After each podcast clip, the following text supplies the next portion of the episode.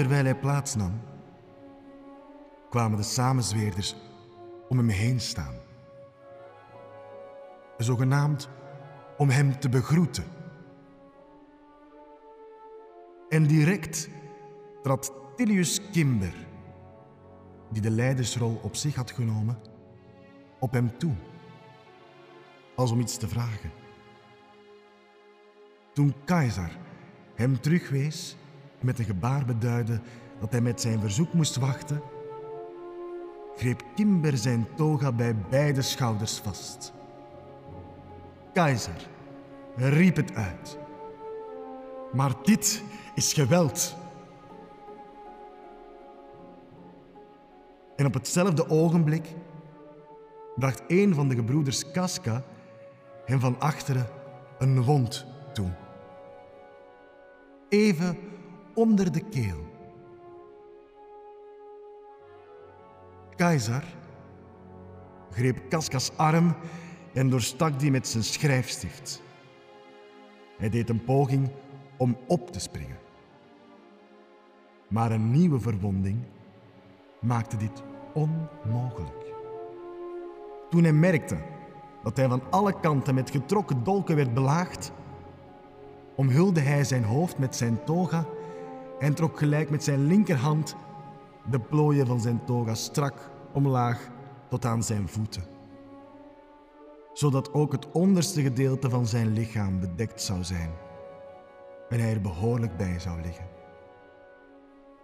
In deze houding werd hij 23 maal doorgestoken. Alleen bij de eerste stoot kermde hij zonder een woord. Al hebben sommigen overgeleverd dat hij, toen Marcus Brutus zich op hem stortte, in het Grieks tot hem heeft gezegd: Ook jij, mijn zoon. Lange tijd lag hij levenloos op de grond, omdat alle de wijk namen.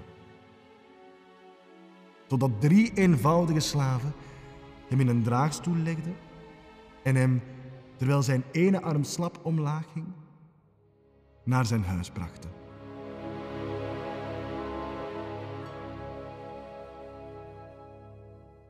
Aldus het verslag van Suetonius over de politieke moord uit de geschiedenis. Opzij John F. Kennedy, Pim Fortuyn, Willem van Oranje. Die bedenkelijke eer is namelijk voor Gaius Julius Caesar. Op de Ide van maart, dat is 15 maart 44 voor Christus. Caesars laatste woorden, et tu, brute, gij ook, Brutus, die horen we voor het eerst bij William Shakespeare. Niet zonder gevoel voor drama. De Bart was er natuurlijk zelf niet bij, maar terecht dat hij in 1599 Julius Caesar op de plank gebracht.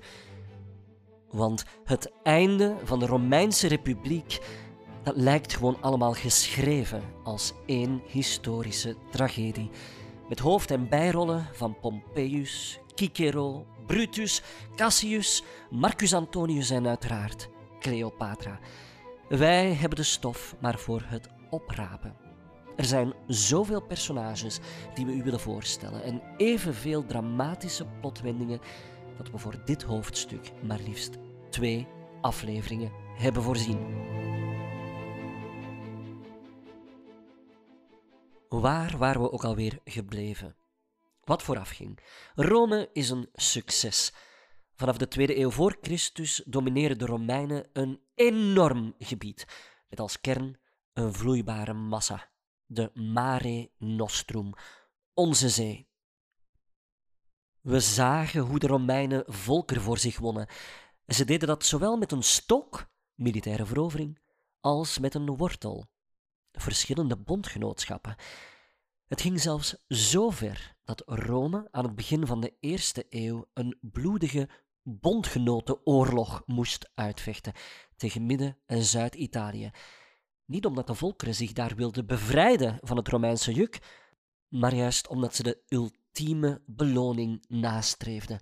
En dat was volwaardige Romeinse burgerrechten en daarmee ook toegang tot de handel over de Middellandse Zee. In diezelfde eerste eeuw, voor Christus, vandaag is alles voor Christus, vergroot een aantal succesvolle generaals de republiek. Zo zullen we zien vandaag. Maar dat komt niet zonder gevaar. Want het levert hen ook roem op en macht. En als er iets is waar de Romeinen een kater aan hadden overgehouden, dan was het wel macht geconcentreerd bij één persoon. Je vijand beschuldigen van koninklijk gedrag, dat was je reinste karaktermoord.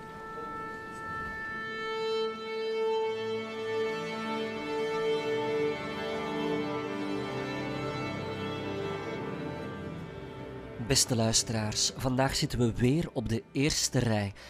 De eerste rij van een toneelstuk. De tragedie van Julius Caesar. In vijf bedrijven. Ah, sst, het doek gaat op.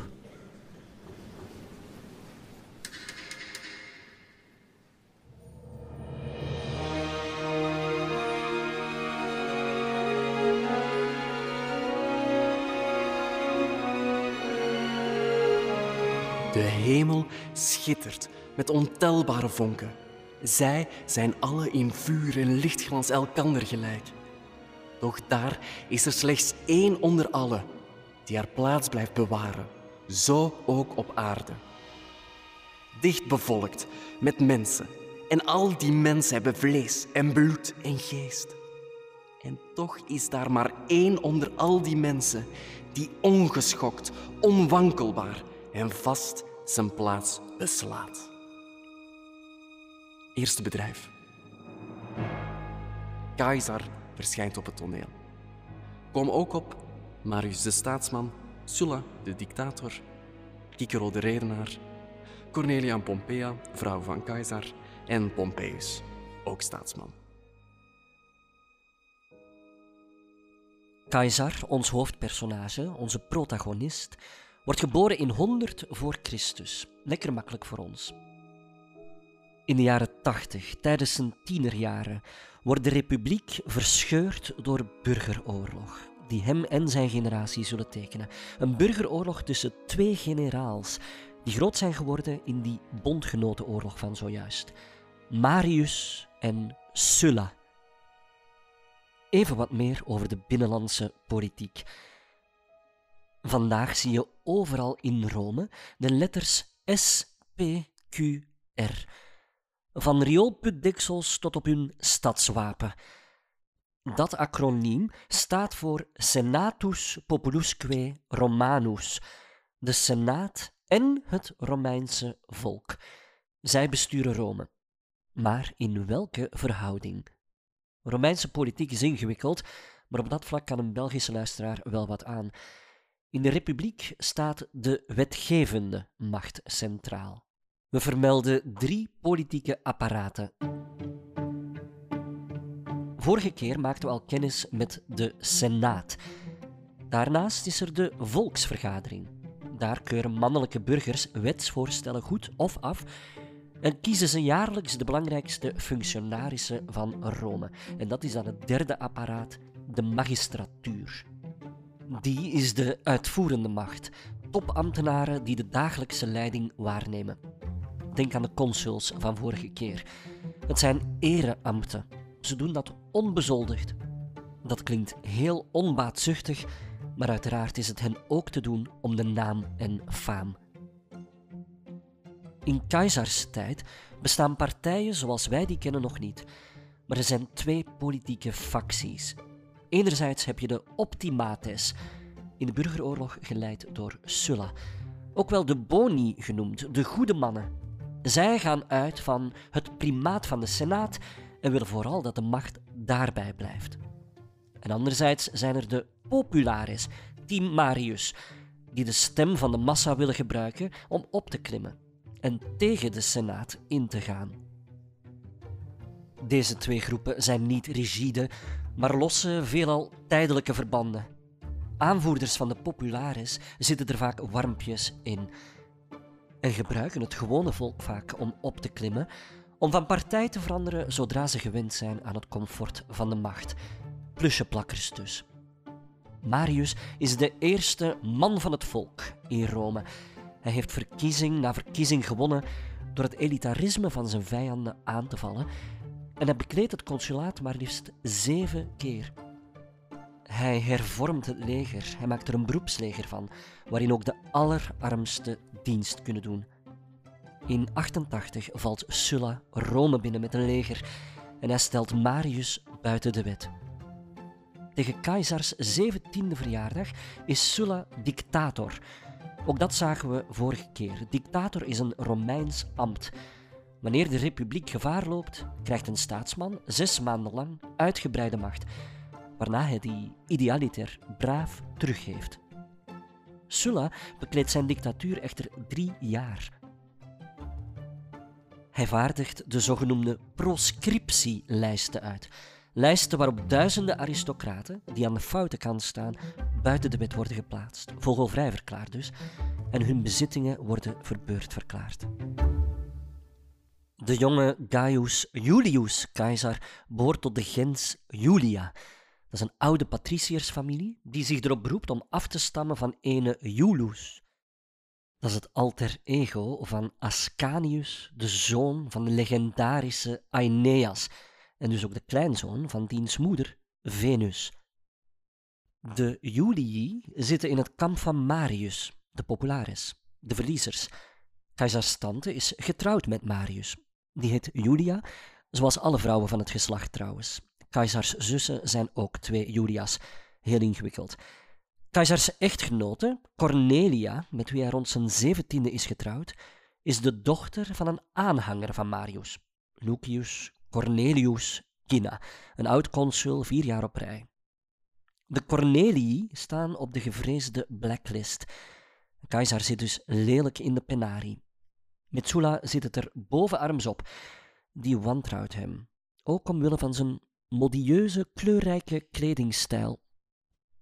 Caesar is nogal een fashionista. Kennelijk flaneert hij door Rome met zijn riem veel te losjes rond zijn tunica. Maar u weet wat ze zeggen: de gustibus et coloribus non disputanum est, nietwaar? Over geuren en kleuren valt niet te discussiëren. Caesar verdient zijn spoor als officier in de provincie Asia en voor het beleg van Mytilene op het eiland Lesbos. Summa cum laude, hij krijgt de grootste onderscheiding, de burgerkroon, de corona civica, een krans van eikenbladeren. In 78 sterft Sulla en de populares worden weer wat populairder. Keizer is dan terug in Rome met Cornelia krijgt hij zijn enige wettige kind, een dochter. U raadt haar naam al, Julia, uiteraard. En nu ambieert hij een politieke carrière. Hij gaat retorica studeren bij Griekse leraars, zoals Molon op het eiland Rhodos. En één keer wordt hij gevangen genomen door piraten. Die vragen losgeld voor zijn vrijlating. In casu 20 talenten. Een prijs die Keizer zelf beneden zijn stand vindt en dan maar laat optrekken tot 50. Hij verblijft een tijdje bij die zeerovers. Hij maakt er zo'n beetje het beste van door wat met ze te sporten. Hij draagt wat gedichten voor om vervolgens neer te kijken op hun gebrek aan cultuur. Ja, wat doe je anders aan boord van zo'n schip? En toch doet hij een plechtige belofte. Wanneer ik vrij ben, dan kom ik terug en ik laat jullie allemaal kruisigen. Hij houdt woord, maar hij is genadig. Eerst wordt hen de keel overgesneden. Tijd dan om naar Caesars politieke carrière te kijken. Hij mikt uiteraard op het allerhoogste ambt. Ik wil consul worden. In Rome zijn er twee consuls, verkozen voor één jaar. Maar Caesar moet onderaan de cursus honorum beginnen. Dat is de loopbaan van ereambten. De cursus honorum is een strikt parcours, maar in de eerste eeuw worden de regels meer en meer met de voeten getreden. Neem nu Caesars oom, Marius, die is maar liefst zeven keer consul geweest. En zo zien we al hoe de republiek gaandeweg verglijdt richting alleenheerschappij door de machtspolitiek van individuen, onder wie ook Caesar. In 72 wordt hij verkozen tot tribunus militum, een krijgstribuun, een typische snopjob voor een jonge kerel in de staf of de administratie van het leger. In 69 wordt hij quaestor, toezichthouder van de financiën, wat automatisch betekent dat hij senator wordt. In 65 wordt hij dan aedilis curulis, verantwoordelijk voor markten en publieke evenementen. Die functie levert populariteit op, mits je diep genoeg in de buidel tast voor panem et circenses, brood en spelen. Een aspirant politicus moet eerst dingen waarmaken, van spelen tot wegenbouw of waterwerken, voordat hij stemmen kan winnen. Een beetje het omgekeerde van bij ons. Eerst van alles beloven en het dan niet waarmaken. Keizer staat 31 miljoen sestertiën in het rood, maar hij laat legendarische shows organiseren, zoals gladiatoren spelen. Daarna streeft Keizer ook naar het bescheiden jobje van opperpriester, wat niet tot de cursus honorum behoort, maar het staat wel chic. Op verkiezingsdag zegt hij een tikkeltje dramatisch tegen zijn moeder: Vanavond keer ik terug als Pontifex Maximus, of helemaal niet. En geloven wie geloven kan, hij wordt verkozen. Ook al is hij allerminst een respectabele grijzaard die volgens de mores leeft van zo'n religieuze functie. Hij is een overspelige vrouwengek en hij mag nu als enige Romein een huis betrekken op het Forum, de Regia. Tijdens deze periode raakt Caesar verzeild in een scandaleus sfeertje. Althans, volgens een beroemde tijdgenoot in een brief naar diens beste vriend. Gelijk gij wellicht gehoord hebt, heeft een man als vrouw verkleed een officiële plechtigheid bijgewoond in het huis van Keizer. De Vestaalse maagden moesten het offer overdoen. De zaak werd bij senaatsbesluit verwezen naar de auguren en de priesters, die de daad van Clodius als een heiligschennis bestempelden. Keizer is in gevolge deze zaak van zijn vrouw Pompeia gescheiden. Als u goed heeft opgelet, merkt u dat Caesars vrouw nu Pompeia heet. Cornelia is in 69 gestorven en in 67 is Gaius hertrouwd met de kleindochter van zijn vroegere vijand Sulla. En aan het woord hoorde u Cicero.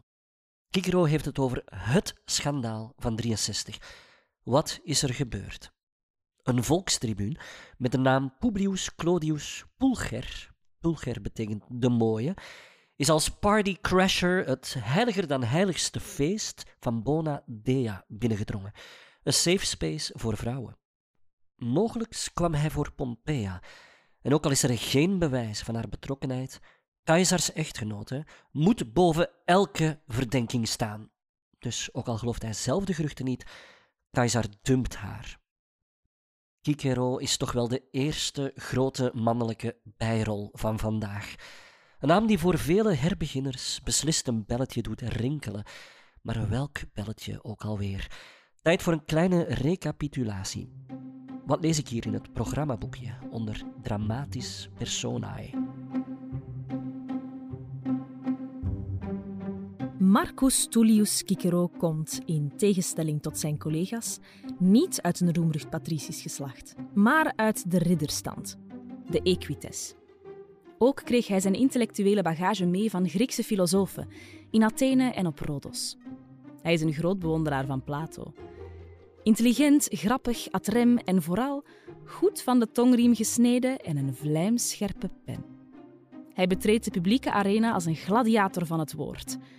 In het jaar 70 maakt hij naam en faam in een rechtszaak tegen de corrupte gouverneur van Sicilië en verslaat de beroemdste advocaat van Rome. Hij is geen heroïsche vechthaan, maar opereert liever in de schaduw.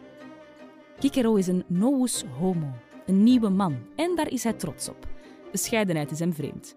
Grote en kleine deals met politici zijn dat niet. Als eerste van zijn geslacht schopt hij tot senator en op zijn 42e zelfs tot de hoogste positie in het Romeinse bestuur, consul. Zijn politieke visie komt neer op harmonie binnen de elite, zonder iemand tegen de haren in te strijken. Geef het volk een minimaal gevoel van vrijheid, maar ga daarin niet te ver. Voor hem zijn tirannen de grootste vijanden van het volk. Latinisten onder de luisteraars zullen wel een vleugje nostalgie voelen als ik de Catilinarische redenvoeringen noem, omdat die generaties lang tot hun lespakket hebben behoord. En ook voor de niet-Latinisten verhuizen we daarvoor nog eens naar de Senaat. We schrijven 8 november, nog altijd van het jaar 63.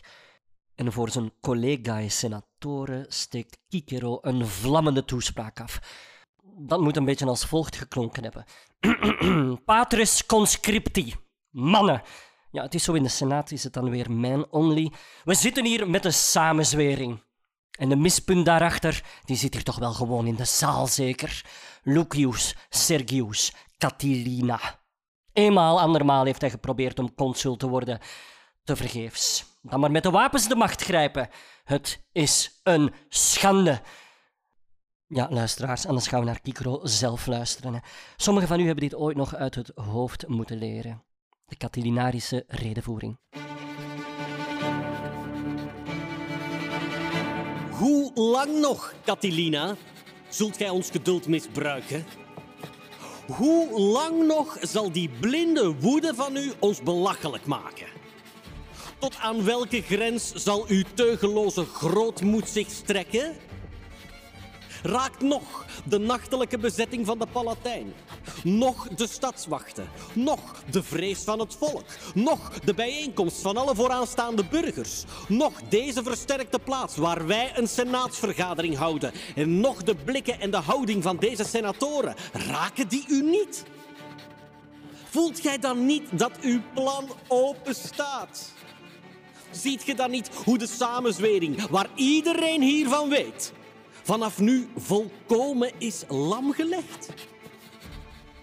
Meent gij dat wij niet weten wat gij vorige nacht en de nacht daarvoor gedaan hebt, waar ge geweest zijt, met wie ge samengekomen zijt en welk plan ge beraamd hebt?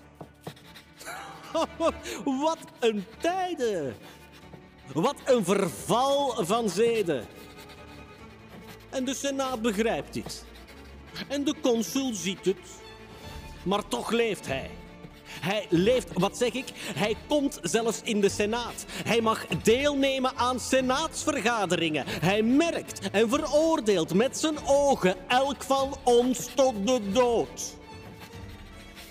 Maar wij echter, dappere mannen, wij lijken genoeg te nemen als we deze razernij tegen de staat kunnen vermijden. Het was nodig dat ge al ter dood waart gebracht, Catilina, op bevel van de leiders.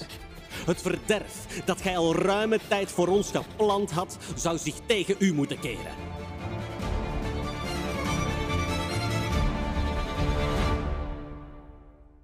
Prachtig toch. O tempora, o mores. Kikiro is niet weg te denken uit ons drama vandaag. Om te beginnen een ware bronnenmachine. Als geen ander heeft hij geschreven over de andere personages als een ooggetuige. Maar, en u dacht misschien al, wanneer beginnen ze zich weer eens in bochten te wringen over hun bronnen? Belangrijk, hij is niet bepaald neutraal. Cicero is een notoire ijdeltuit die zijn stempel wil drukken op de geschiedenis. En het past dan wel in zijn kraam om Catilina op te kloppen als een scabreuze terrorist.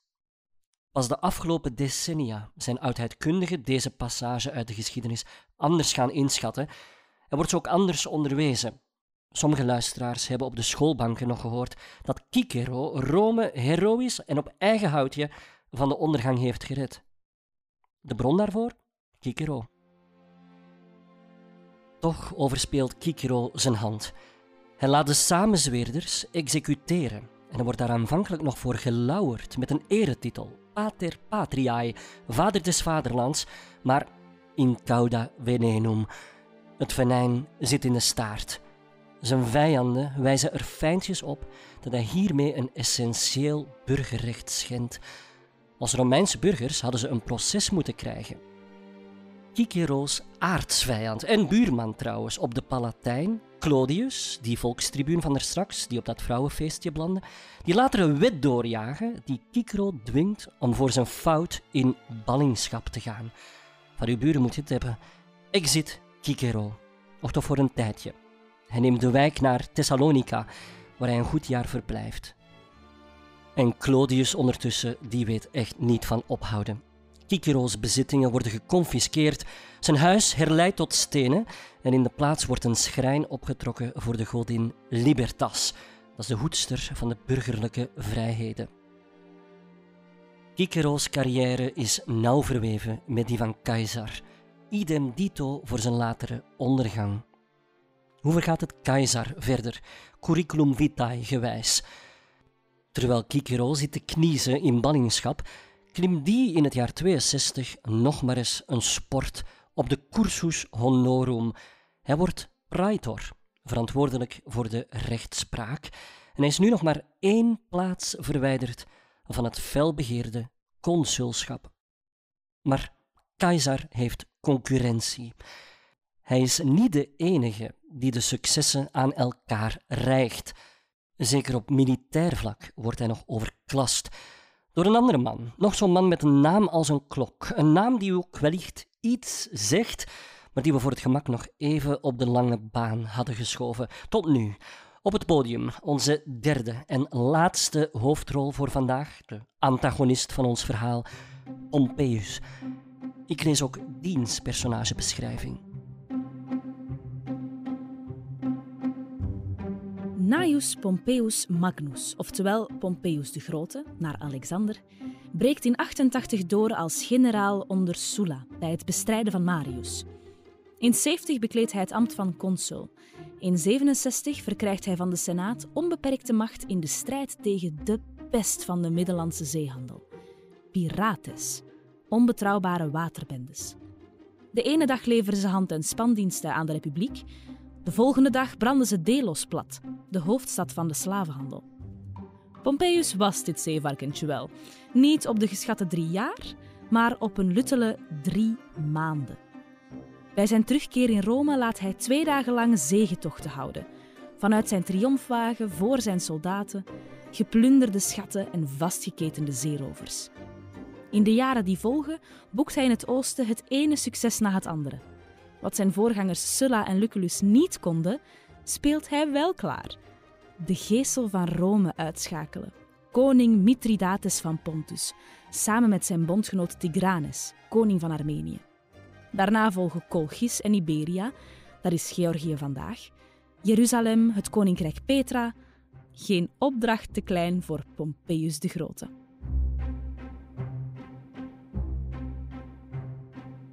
Dank u beleefd, mooie stem.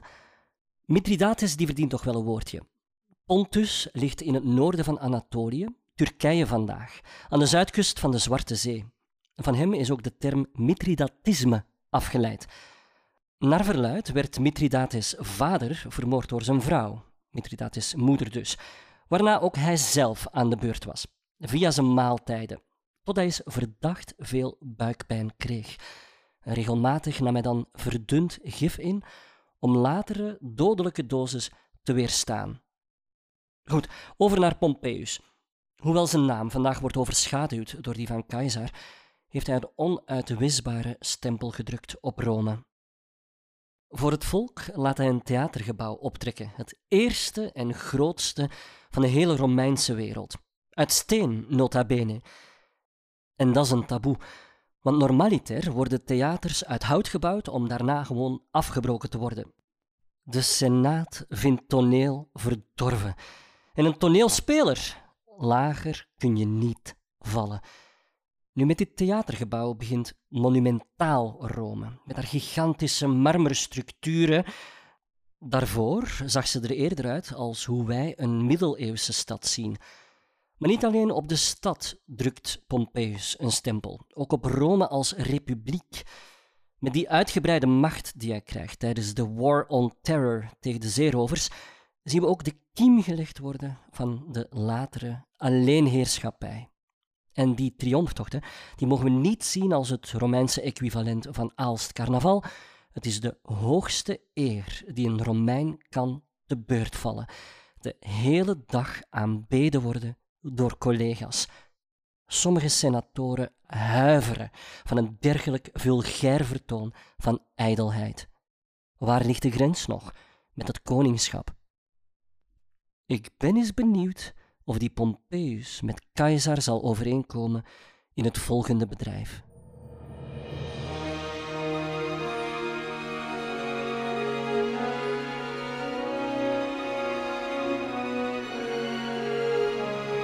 Er is een tijd in al wat de mens doet. dat, met de vloed bezeild, naar het geluk leidt. Eenmaal verzuimd, blijft heel de levensreis belemmerd door ondiepte en gevaren. Tweede bedrijf. Een tumultueuze tijd. Komen ook op Crassus de Rijkaard, Cato de Stoïcijn, groepen Galliërs, Ambiorix de Eburoon en Vercingetorix, de opperkrijgerkoning.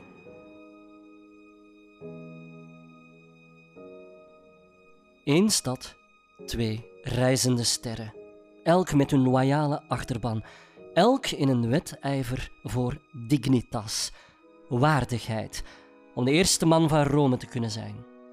This town ain't big enough for the both of us. Of we kunnen een strategische vriendschap aangaan. En zo vormen Keizer en Pompeius een driemanschap, een triumviraat. Maar zoals u hoort, daarvoor hebben we nog een derde heerschap nodig.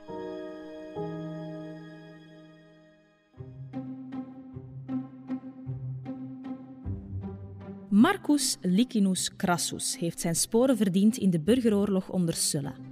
Later schept hij schandalig veel poen dankzij de proscriptielijsten, maar ook via slavenhandel, zilvermijnen en vastgoedspeculaties. Een kras verhaal dat hem typeert. Als er ergens brand uitbreekt, is Crassus er als de kippen bij met zijn persoonlijke brandweer. Maar de brandweerlui komen pas in actie nadat hij het getroffen pand voor een appel en een ei heeft opgekocht. Als praetor krijgt hij een opperbevel tijdens de derde slavenoorlog. Een opstand van ontsnapte slaven, geleid door een gladiator met de naam Spartacus. Op deze oorlog wil ook Pompeius zijn stempel drukken. Crassus laat de 6000 overlevende slaven kruisigen langs de Via Appia. Hun lichamen hangen te rotten als waarschuwing voor de weerspannige slaven van de toekomst. Crassus is wellicht de Romein met de diepste zakken en de geldschieter van Keizers verkiezingscampagnes. En alsof dat nog niet genoeg is, beweert de Griekse biograaf Plutarchus dat hij met een Vestaalse maagd heeft aangepapt.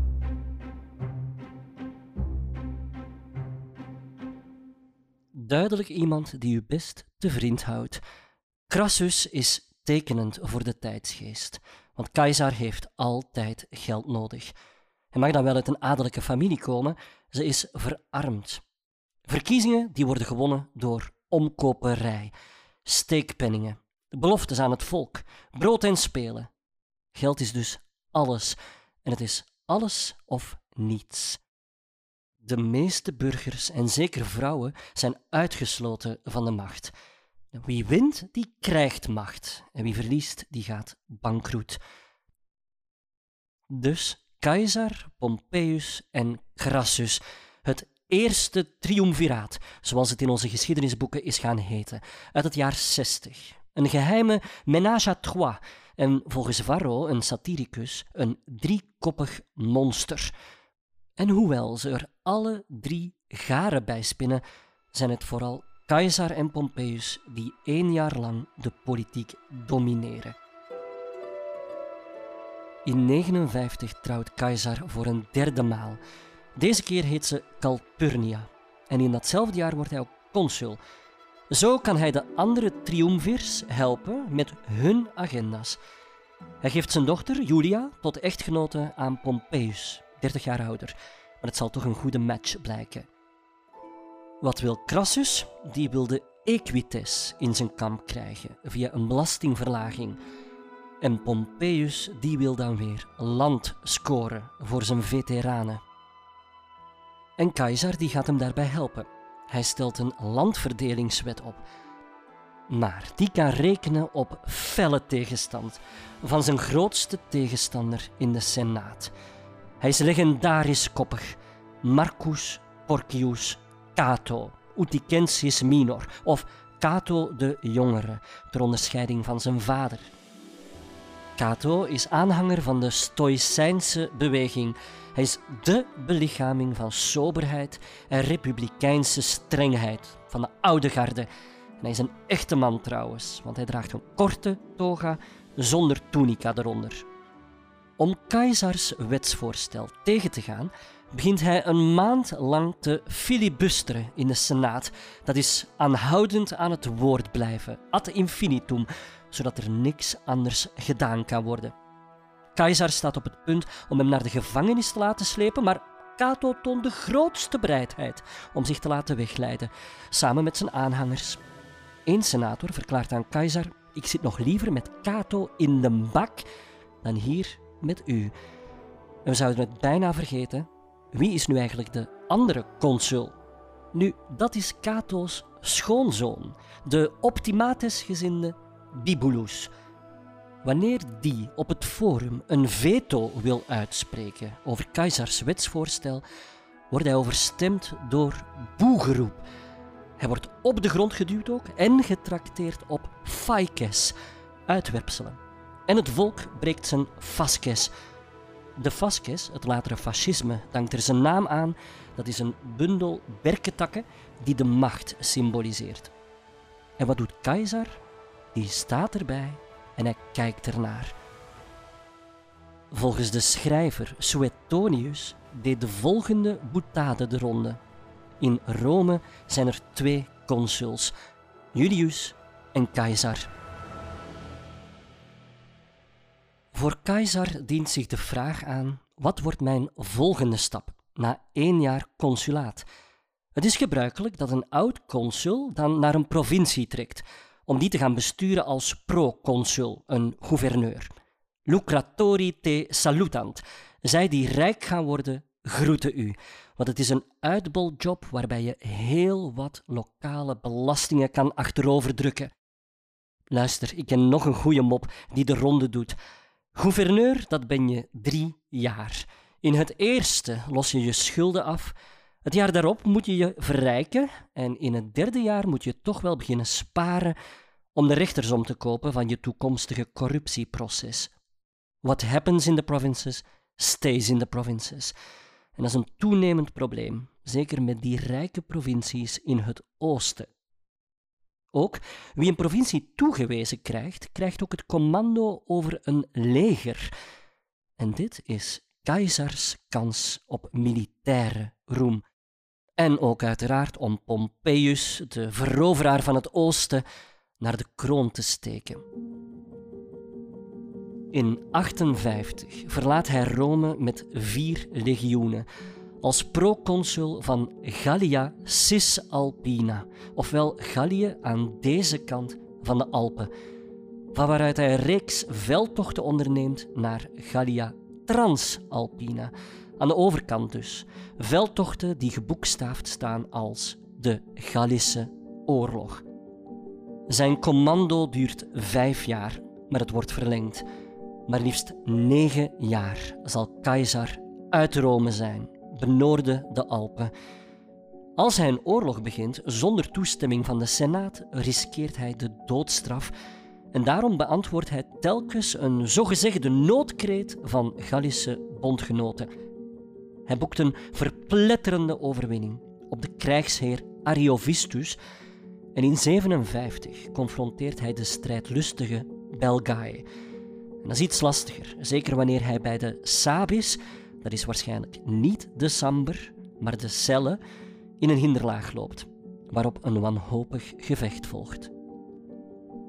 Hier overtreft hij toch wel Pompeius. Niet alleen verovert hij, hij schrijft erover. De Bello Gallico, over de Gallische oorlog. Maar pas op, het is zijn relaas. Soms is de pen machtiger dan het zwaard. Vergeet niet, hij heeft een retorische opleiding genoten en zelf had hij het wellicht heel fijn gevonden dat Latinisten tot vandaag zijn lange zinnen moeten vertalen. Ik herinner mij vooral veel bijzinnen, participia en losse ablatieven. Gallia est omnis divisa in partes tres Gallië is in zijn geheel verdeeld in drie delen. En natuurlijk, horum omnium fortissimi sunt Belgae. Van al die lieden zijn de Belgen de dapperste. Het is een zin waar Belgicisten lang mee hebben opgeschept, maar als je een historische kaart bekijkt, ja, dan zijn er toch wel zeker drie landen die aanspraak kunnen maken op dat etiket van dapperste.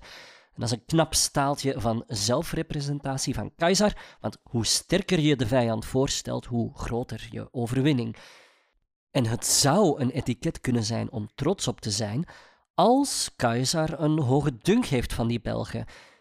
Quod non, wat er meestal niet bijgezegd wordt. Volgens de auteur is die dapperheid te wijten aan het feit dat de Belgen niks afweten van beleefdheid.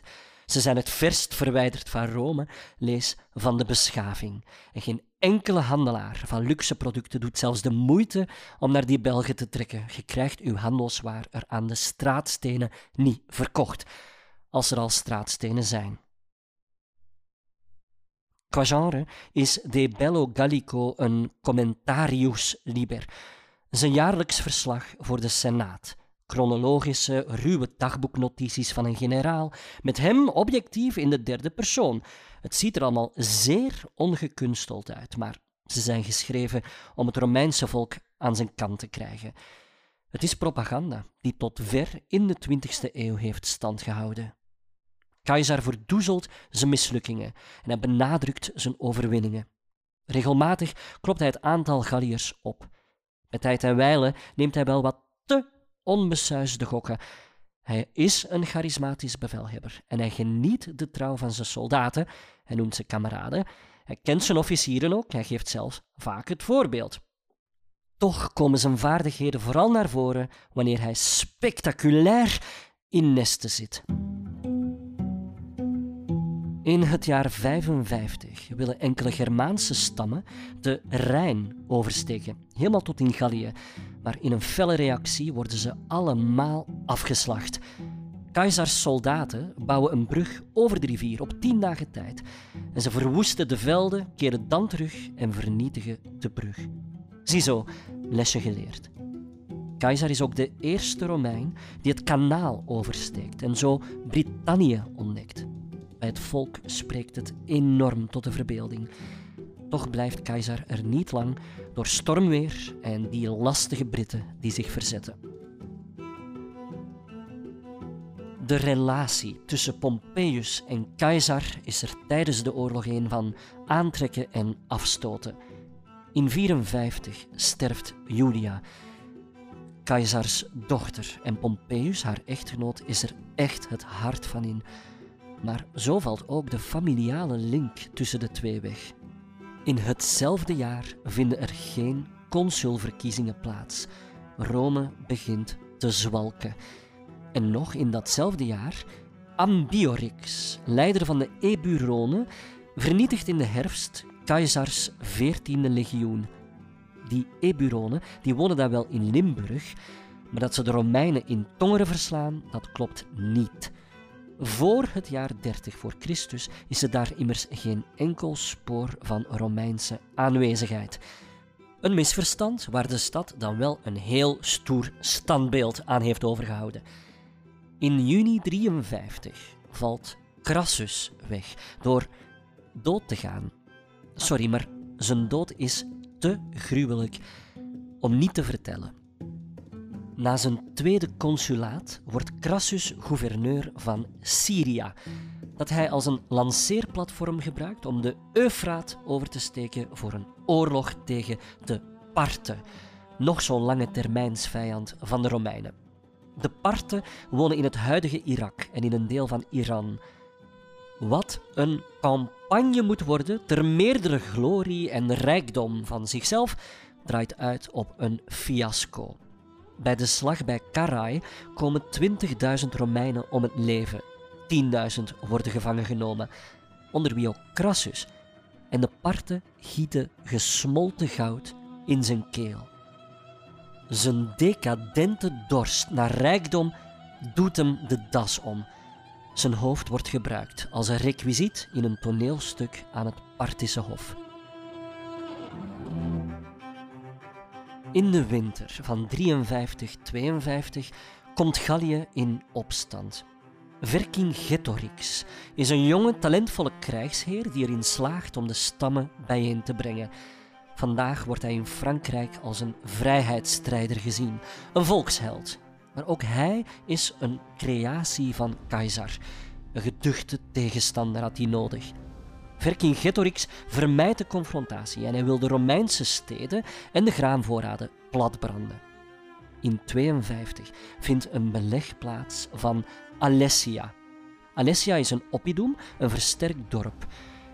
Caesar laat er een houten palissade rondbouwen, 11 kilometer lang, om de Gallische uitvallen af te slaan en daar rond, met zijn soldaten er dus tussen, een tweede gordel van 13 kilometer lang om hulptroepen het hoofd te bieden. Een coalitie van 250.000 Galliërs is namelijk op weg om Alessia te ontzetten.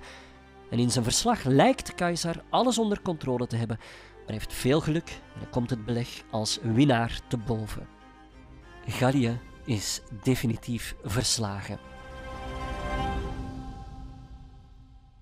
Als we over Caesar praten, dan moeten we ook eerlijk durven te zijn. Op de stammen die zich tegen hem keren, neemt hij wraak en hij doet dat met zijn kenmerkende agressie. Uithongering, slachtpartijen zonder onderscheid, verwoesting van landbouwgrond. Plutarchus die spreekt van 1 miljoen Galliërs gedood en zeker zoveel tot slaaf gemaakt. Moderne historici die houden het op 400 tot 700.000 doden. Nu, vandaag zouden we onomwonden van volkerenmoord spreken genocide en Keizer ook een oorlogsmisdadiger noemen. Sommige luisteraars die denken misschien, die van geschiedenis voor herbeginners doen ook al aan cancel culture. Moeten al onze helden nu van hun sokkel worden getrokken? Of je mag het verleden niet beoordelen met de maatstaven van het heden. Dat heeft inderdaad een naam, presentisme heet dat.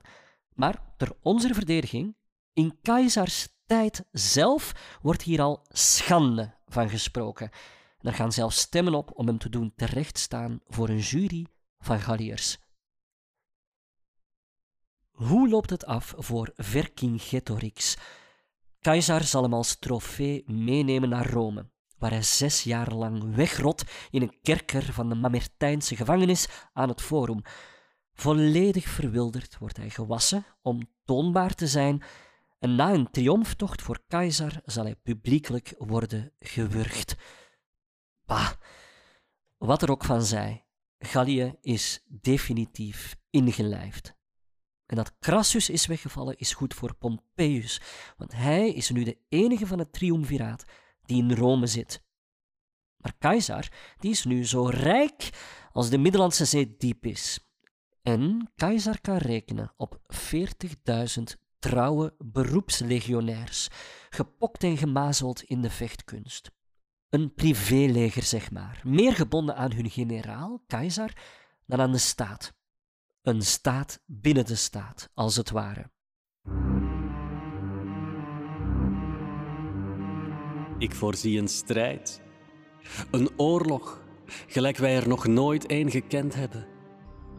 Uiteindelijk knoopte ik aan met de partij van Pompeius, wegens de grote diensten die hij mij bewezen had. En met keizer om de grote macht waarover hij beschikte, zodat ik de beste vriend werd van ieder van hen.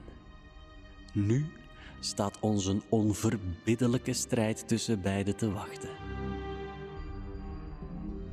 Oh, juist, Quid Cicero. Hoe is het intussen met hem? Na meer dan een jaar ballingschap, waarin hij zich in zijn brieven vooral profileert als een nostalgische zeurkous, mag hij op voorspraak van Pompeius een comeback maken in het jaar 57. We spoelen dus even terug. En de kust is veilig. Pestkop Clodius is volkstribuun af. Maar Cicero's carrière zit in het slop. En in het jaar 50, u hoorde het net, voelt ook hij de bui hangen. In Caesar ziet hij een tiran, dus hij trekt partij voor Pompeius. Cicero heeft niet alleen talent met de pen, maar ja, errare humanum est hij heeft ook een tragisch talent om de verkeerde kant te kiezen. De Republiek omspant nu een landmassa, van de Eufraat helemaal tot aan de Atlantische Oceaan. Ze is kolossaal groot, maar toch niet groot genoeg voor de ambities van zowel Caesar, Pompeius als de oude garde in de Senaat. We weten allemaal dat een burgeroorlog op handen is, maar is dit waar onze hoofdrollen op aansturen? Het is niet zeker. In de winter van 51-50 bevindt Keizer zich nog bij de Belgische stammen. Dat is ver van Rome als je een staatsgreep aan het voorbereiden bent. En mag dat wel populair zijn? De senatoren zijn daar immuun voor. Tijdens zijn consulaat zou hij de wettelijke procedures hebben omzeild en er hangen hem wat rechtszaken boven het hoofd. Uw oorlog is voorbij, keizer. Leg uw commando neer en dus ook uw onschendbaarheid. Kom naar Rome en sta hier terecht. Anders bent u een vijand van het volk. Pompeius krijgt van de Senaat de opdracht om de republiek te beschermen met alle troepen van Italië. Hij stelt voor om zijn bevoegdheden neer te leggen als ook keizer dat doet. Maar keizer die wil van geen overgave weten. Nog één keer doet keizer een tegenvoorstel om gelijktijdig te ontwapenen, maar de Senaat is onvermurwbaar en stemt er niet eens over. Keizer staat nu voor een keuze. En in de nacht van 11 of 12 januari 49 heeft het moment plaats waarop oorlog onafwendbaar wordt. Dit bedrijf eindigt met een cliffhanger.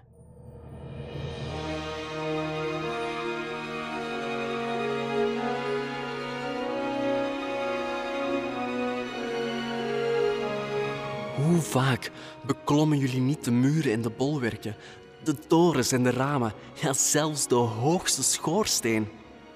Met een zuigeling in jullie armen, om daar de hele godganselijk lange dag geduldig, vol verwachting te zitten wachten op een glimp van de grote Pompeius.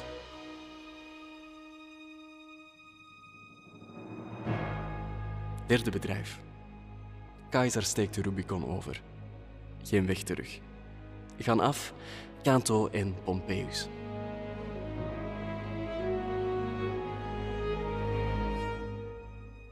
Toen hij in draf de Rubicon had bereikt, die de grens vormt van Italië, hield hij halt. Terwijl hij naar de rivier staarde, verkeerde hij in tweestrijd. Hij overwoog alle rampen die het gevolg zouden zijn als hij de rivier zou oversteken met zijn leger. Zich herwinnend, zei hij tot de aanwezigen: Als ik van de oversteek afzie, zal dat het begin zijn van de ellende voor mij. Maar als ik oversteek, voor de hele mensheid. En voor hij uitgesproken was, stak hij in grote vaart als een bezetene over.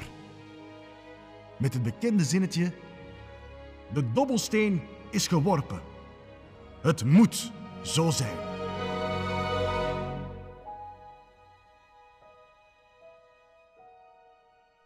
Dit is hoe geschiedschrijver Appianus het vastlegde. Alia jacta est. Het betekent op goed geluk dan maar. Het is in de handen van de goden. Aan de overkant van de Rubicon begint de gedemilitariseerde zone van Italië. En daar is de Senaat de baas. En zo bestormt keizer in de woorden van Livius de wereld met het dertiende legioen. De burgeroorlog is begonnen. Maar waar gaat die nu eigenlijk over? Is dit een strijd tussen twee machtsgeile mannen? Of tussen slavernij en vrijheid? In Keizers eigen woorden doet hij het juist voor de republiek, die gegijzeld wordt door een elite. Ter herinnering, Keizer behoort tot de populares. En in Rome loopt wel wat volk rond. De stad is in de laatste eeuw explosief gegroeid. Vele boeren hebben hun boerderijen verkocht aan grootgrondbezitters en ze zijn naar de stad verhuisd omdat de nieuwe eigenaren liever slaven inzetten. Nu wonen ze als paupers in onveilige achterafstraatjes en blijven ze leven dankzij graanbedelingen. De Senaat vindt Keizer een populistische nieuwlichter met te moderne ideeën. Effectief, Keizer pleit voor de herverdeling van land, bijvoorbeeld de staat die een boerderijtje schenkt aan de armen. En ook op buitenlands of buiten Italiaans vlak denkt Keizer anders. Oudere senatoren zien een Romeins Rijk voor zich met een welvarend Italië en daarnaast wat wingewesten. Keizer daarentegen onderkent het belang van de provincies en de uitbreiding van het burgerrecht voor de veroverde volkeren. zodat die uiteindelijk de Romeinse rangen kunnen versterken. We gaan geen uitgebreid verslag doen van de burgeroorlog. U kunt dat nalezen, want ook daarvan heeft Keizer verslag gedaan. En daarbij is hij veel emotioneler. Zelf toont hij zich vergevingsgezind. Het zijn juist zijn tegenstanders die onplooibaar zijn en de boel doen escaleren. Italië loopt hij makkelijk onder de voet. Veel soldaten van Pompeius zijn keizers oudstrijders en lopen over. De rest vlucht naar Spanje. Pompeius zelf plooit zich terug in Thessalië, Noord-Griekenland. De twee partijen staan definitief tegenover elkaar op een Grieks veld in Pharsalus, augustus 48. Numeriek is keizer in het nadeel. 22.000 infanterie en 1000 cavalerie, wel veteranen, tegenover respectievelijk 45.000 en 7000. In Keizers verslag zijn de legioenen van beide zijden even goed, maar is hij een betere generaal dan Pompeius, van natrappen gesproken, want Keizer wint. Hij heeft het zelf over 15.000 dode vijanden, wat er waarschijnlijk eerder 6.000 waren, en 24.000 krijgsgevangenen. Hij verliest slechts 200 man, maar niet minder dan 30 centuriones of onderofficiers. De slag bij Pharsalus is de facto het einde van de republiek. Veel van de conservatieve senatoren zijn gesneuveld. En voor Cato is overgave te beledigend. Hij weet dat hij vergiffenis zal krijgen, maar het idee om naar Keizars pijpen te dansen, dat krijgt hij niet verteerd. Dan berooft hij zichzelf nog liever van het leven. Dat past ook bij een stoïcijn. Zelfdoding mag als je je rol niet meer kan vervullen. Eervol stort hij zich op zijn zwaard. Maar hij wordt door zijn familie en bedienden gevonden en die beginnen hem op te lappen. Cato wacht dan tot ze weg zijn en dan verwijdert hij zijn verbanden en begint hij met zijn vingers de hechtingen uit zijn ingewanden te trekken. Alles liever leven in een Rome van Caius Julius Caesar. Ik denk dat we weten naar wie de Oscar voor beste mannelijke bijrol gaat.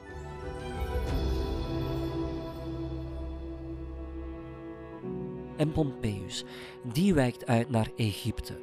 Egypte is een kolossaal, eeuwenoud land, bestuurd door een 14-jarige Ptolemaeus XIII is zelf verwikkeld in een burgeroorlog met zijn oudere zus en echtgenote Cleopatra. Pompeius komt aan op het strand in een roeiboot en wordt begroet door gewapende mannen. Eén heeft ooit nog onder hem gediend, maar is nu een huurling van de tiener-farao. En die wil wellicht in het gevlei komen van de winnaar. Caesar. Wanneer Caesar aankomt in Egypte, krijgt hij op een dienblad het afgehakte hoofd van Pompeius. Hij barst in tranen uit. Tranen van woede, want zo hoort een Romeinse senator niet aan zijn einde te komen. Keizer laat Pompeius begraven volgens zijn stand. Hij krijgt een mausoleum in Alexandrië. Daarna verslaat keizer Ptolemaios en Cleopatra en hij spenderen nog enkele maanden aan de Nijl als vakantieliefjes. Over Cleopatra veel meer in de volgende aflevering.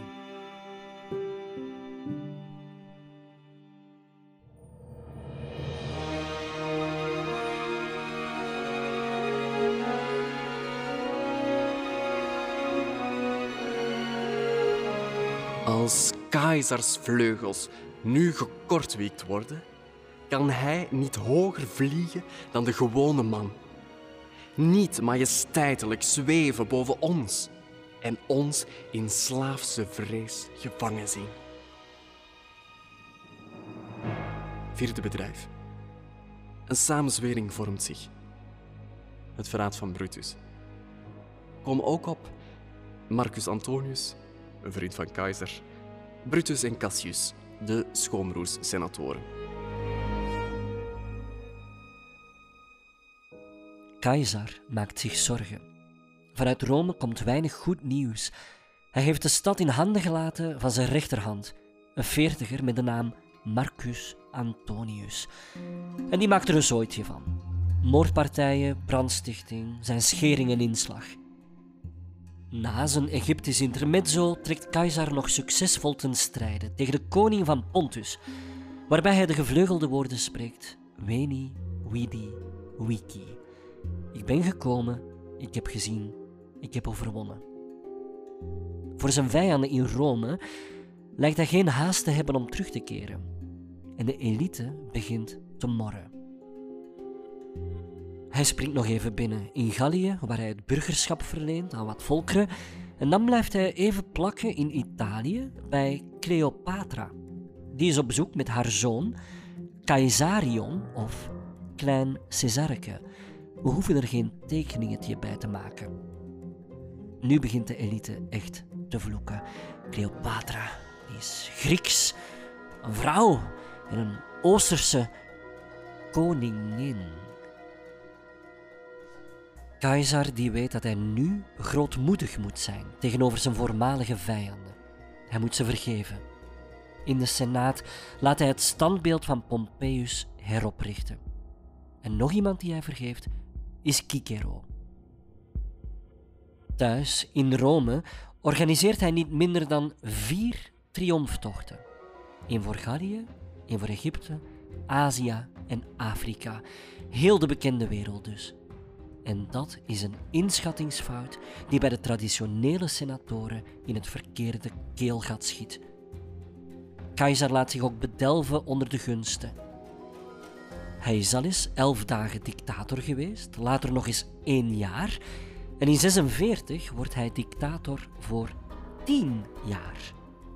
Hij benoemt nu alle magistraten. Hij vult de senaat met zijn slippendragers. Hij krijgt eretitels zoals pater, patriae en ook die ene voor een generaal na een overwinning, imperator. In 44 verklaart hij zichzelf tot dictator perpetuus. Voor het leven. Een leven dat trouwens niet lang meer zal duren. Over zijn gezondheid wordt ook veel geroddeld en geschreven. Plutarchus spreekt van aanvallen van epilepsie. Een recent onderzoek wijst meer in de richting van mini-beroertes. Hoe dan ook horen we de doodsklokken luiden voor de republiek. En keizer, die is koning in alles behalve naam. Wat doet keizer met zijn macht? Hij blijft een populist en is populair. Hij plant de grootste tempel ter wereld te bouwen, op het Marsveld. Hij wil ook de rivier heraanleggen. De Romeinse kalender die zit vol fouten en hij voert de Juliaanse kalender in op basis van de zon. Ook nog meer brood en spelen. Maar hij kijkt ook naar het buitenland. Misschien heeft hij zo lang in het zadel gezeten dat hij Rome een te kleine vijver vindt voor een grote vis als hij. Hij plant kolonies in Carthago en Corinthe en ook een nieuwe militaire campagne. Eerst in Dacia, Dacië en daarna tegen de Parten. En als klap op de vuurpijl begint hij het foute schoeisel te dragen. Rode hoge laarzen, nogal koninklijk. En op de Ide van februari worden de Lupercalia gevierd. Dat is een oeroud vruchtbaarheidsfeest, waarbij naakte, met olie ingesmeerde mannen van adel over de Palatijn en het Forum lopen. Onderweg meppen ze vrouwen met repen van geitenhuid. Onder deze mannen is Marcus Antonius. Wanneer die bij keizer aankomt, die zit dan op een vergulde troon, biedt hij de dictator een soort diadeem met laurierbladeren aan. Genante stilte. Een handvol mensen applaudisseert. Maar wanneer keizer daarna de lauwerkrans afslaat met de woorden enkel Jupiter is koning van de Romeinen, groot applaus. Heeft keizer hier een gokje gewaagd? Enkele volkstribunen beginnen daarna de laurierkransen weg te nemen van de standbeelden van keizer. Maar ik kan er niet om lachen. En ze worden stante pede ontslagen. Maar, en dit is een belangrijk signaal, wanneer die volkstribunen daarnet die diademen wegnamen, werden ze door het publiek bejubeld. En ze werden Brutussen genoemd. Zoals u weet van aflevering 1, was het een Brutus die de laatste koning buitenschopte uit Rome. En dat brengt ons bij de laatste noodlottige rol van ons drama. Keizers stiefzoon, Marcus Junius Brutus, is een afstammeling van de befaamde Brutus die Rome redde van de tirannie. Brutus is de zoon van keizers Minares en de liefde van zijn leven, Servilia. Keizer ziet in Brutus de zoon die hij nooit heeft gehad. Maar Brutus is ook de neef van Cato, voor wie hij een necrologie heeft geschreven, een soort grafrede. Daarnaast was hij zelfs gescheiden en hertrouwd met Cato's dochter, Orkia. Dus ook na de dood lijkt Cato keizer nog in de enkel te bijten. Vanuit het graf. Deze Brutus heeft een naam hoog te houden. Hij is een praetor urbanus en hij moet dus Rome draaiende houden als de consuls er niet zijn. En wie dat ook is, is zijn schoonbroer, Gaius Cassius Longinus, een oud gediende van Crassus en Pompeius. Tezamen zullen Brutus en Cassius de samenzwering bekokstoven. Een zestigtal mensen weet ervan, onder wie senatoren en oud-consuls. Keizers vergevingsgezindheid, Clementia, had hem misschien het noodlot kunnen besparen, maar het is te laat.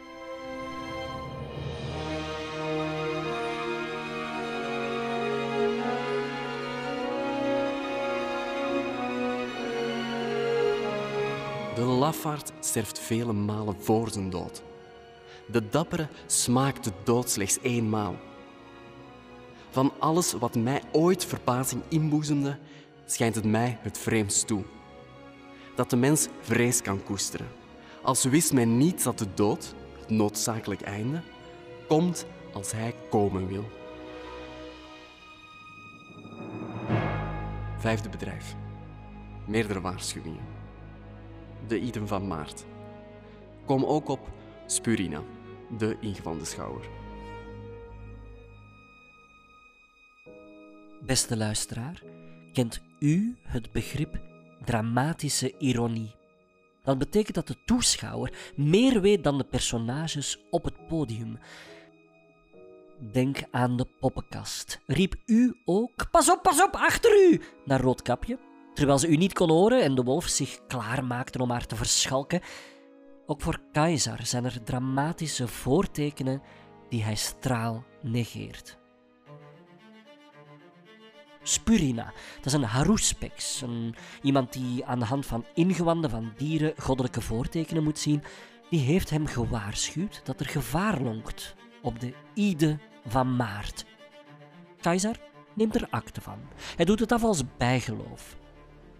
De avond voor de Ide van Maart is Keizer te gast bij zijn Magister Equitum, de meester van de paarden, zijn rechterhand Marcus Aemilius Lepidus.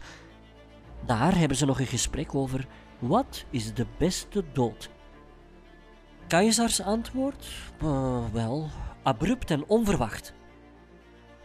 Die nacht nog heeft hij nachtmerries, maar op de bewuste dag gaat hij dan toch naar de Curia Pompei, dat theatergebouw van Pompeius, waar nu de Senaat zitting heeft.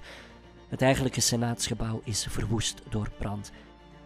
Wanneer Keizer uit zijn draagkoets stapt, dus op de drempel van zijn dood, krijgt hij een schriftrol in de handen geduwd van een Griekse geleerde, Artemidorus, waarin het complot wordt verraden. Maar Caesar slaat de waarschuwing in de wind. Hij geeft het door aan een dienaar. Zelfs Spurina, die ingewande schouwer, staat aan het senaatsgebouw. Caesar zegt: Er is nog niks gebeurd, hè? ik leef nog. Het antwoord? Inderdaad, de Idus is daar, maar de dag is nog niet ten einde.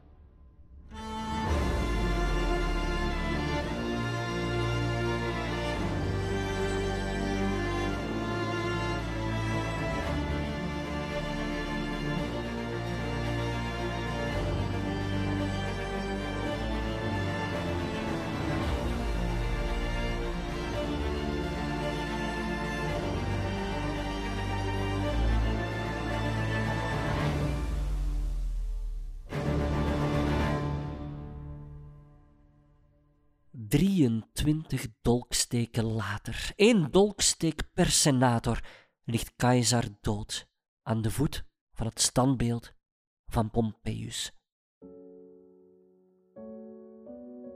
Iedereen slaat op de vlucht. Er heerst massale paniek. Er is veel verwarring. Er zijn verschillende verslagen. Sommigen zeggen dat mensen vertrappeld worden, anderen dat de samenzwering hun dolken in de lucht houden en dat Brutus de naam van Cicero roept. Cicero die is voor zover we weten niet betrokken bij de samenzwering. Maar hij keurt de moord niet af. Caesar is, was een tiran die zich buiten de gemeenschap heeft gezet. Een ledemaat die moest worden afgezet. Het doek is nu gevallen over Gaius Julius Caesar. Vandaag is hij beroemder door zijn dood, gedramatiseerd in films, schilderijen, toneelstukken, dan door zijn daden. Zijn dood klinkt als een echo van Rome's stichtingsverhaal. Caesar als de vermoorde Remus. Maar wat weten we nu eigenlijk echt over Caesar? Veel, en meer dan materiële resten zoals munten of inscripties. Maar wat we weten komt vooral van latere schrijvers, zoals Plutarchus of Suetonius. Uit zijn tijd hebben we ook veel bronnen, maar dan vooral van hemzelf. En de brieven van Cicero. Alles behalve neutrale dus. Sic semper tyrannis. Zo vergaat het iedere tiran. Dixit Brutus, zijn laatste woorden. In het begin waren er koningen in Rome. De laatste was een tiran. Een man die Brutus heette, had hem de stad uitgejaagd. En nu, 465 jaar later, ruimde een andere Brutus er nog een uit de weg. De samenzweerders geloofden dat ze de republiek hadden gered, maar deze tragedie zou tot de ondergang ervan leiden. Voor Shakespeare's toeschouwers bevatte deze tragedie een belangrijke les ook bij hen zat de schrik voor een burgeroorlog er dik in, want de bejaarde koningin Elisabeth duidde maar geen opvolger aan.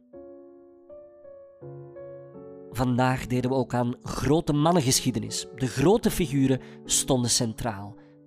Gaf de Rubicon oversteken nu eigenlijk de doorslag? Of stond de val van de republiek in de sterren geschreven?